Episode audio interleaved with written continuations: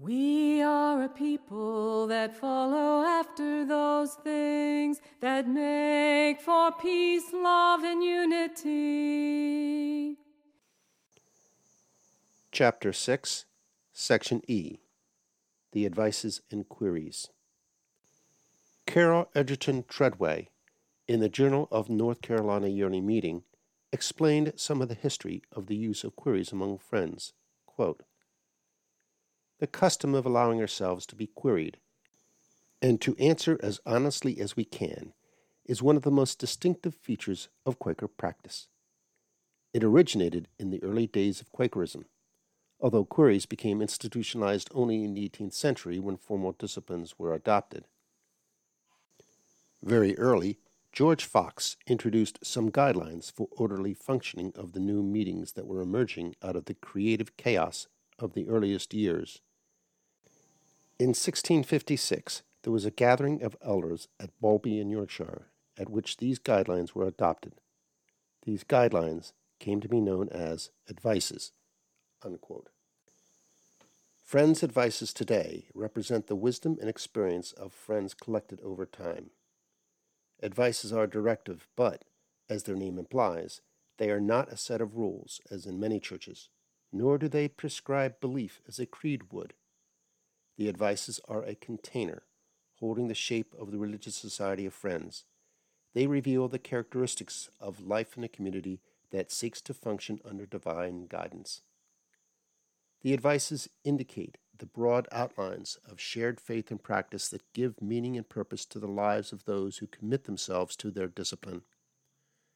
Following advices helps to establish a community in good gospel order, and, over the course of a lifetime, brings each follower closer into unity with God and with neighbor. Advices reflect the values and convictions of the yearly meeting that publishes them. They provide a vehicle for individual members' self evaluation in regard to all various principles and testimonies which should guide our daily lives. The following are some of the advices used in Ohio Yearly Meeting. Use vigilant care, dear friends, not to overlook those promptings of love and truth which you may feel in your hearts. For these are the tender leadings of the Spirit of God. Nor should any of us resist God's working with us, for it is His redemptive love which strives to show us our darkness and lead us to true repentance and to His marvelous light. Quote, Behold, I stand at the door and knock. If any man hear my voice and open the door, I will come in to him and will sup with him and he with me. Revelation 3:20. Be faithful in maintaining your testimony against all wars as inconsistent with the spirit and teaching of Christ. Live in the life and power that takes away the occasion of all wars and strife. Seek to take your part in the ministry of reconciliation between individuals, groups, and nations. Let the law of kindness know no limits. Show a loving consideration for all people. Carefully maintain truthfulness and sincerity in your conduct and encourage the same in your families. In your style of living, in your dress, and in the furniture of your houses, choose what is simple, useful, and good. Be diligent in the reading of the Bible and other spiritually helpful writings. Gather daily in your families for worship.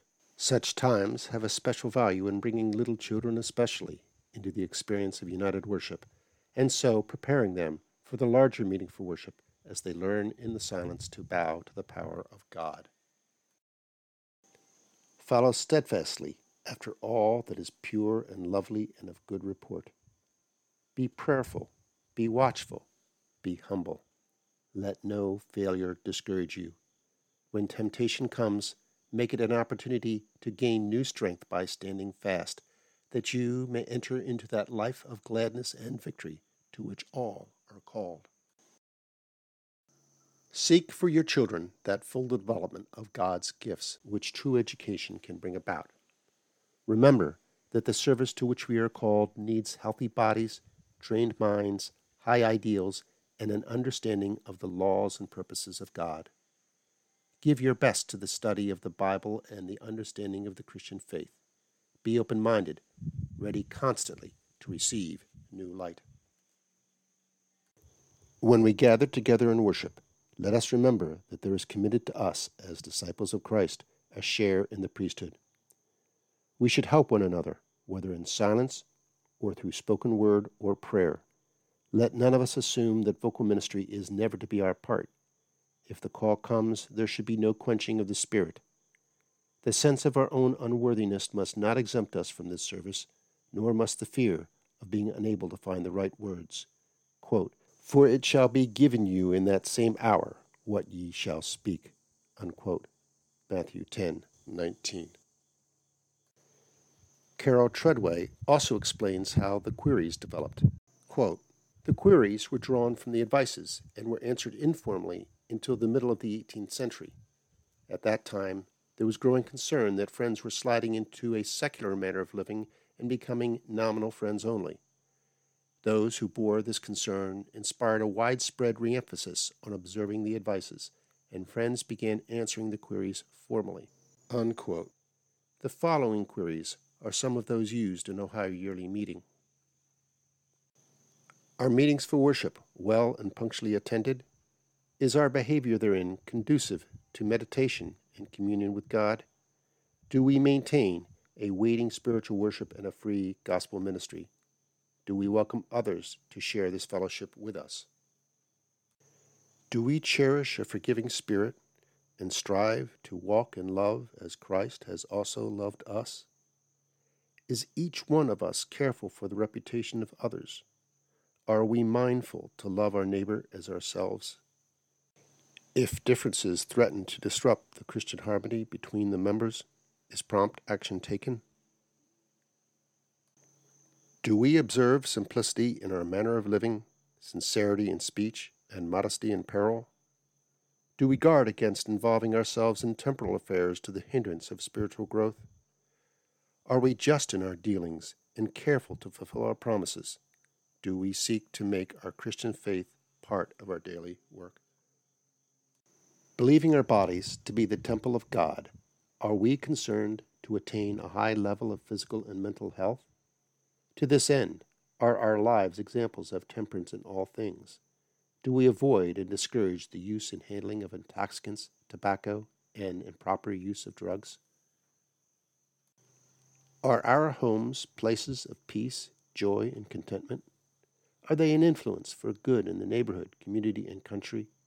Do we set a good Christian example for our children to follow?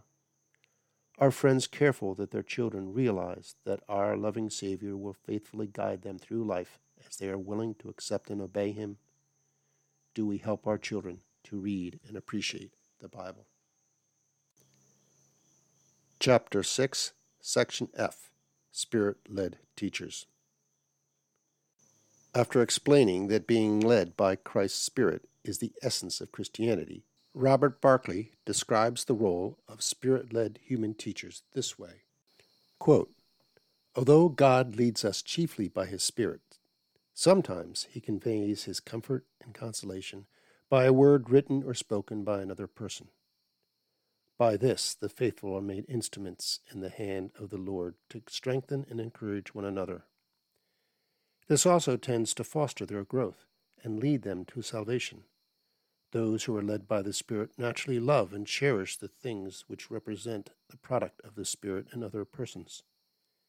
They also find that such mutual manifestations of the heavenly life also tend to quicken the mind and to provide recollection of the truth so necessary for the progress of the gospel.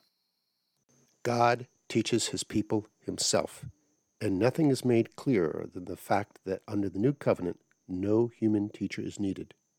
In spite of this, one of the major results of Christ's ascension was the sending of teachers and pastors for the perfecting of the faithful. The same work is ascribed to them as to the Scriptures, both are primarily for the development of greater maturity in the faith of those who believe.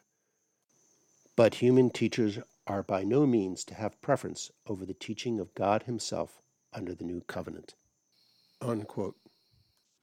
We are a people that follow after those things that make for peace, love, and unity.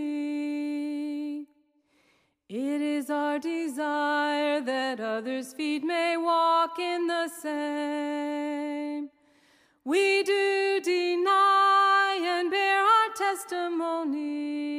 Against all strife and wars and contention. This podcast has presented a portion of the book Traditional Quaker Christianity. The book was assembled and edited by Jerry Wallace, Jack and Susan Smith, and Arthur Berk.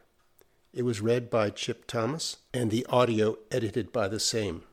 The music was provided by Paulette Meyer. Paulette's music is available at paulettemeyer.com.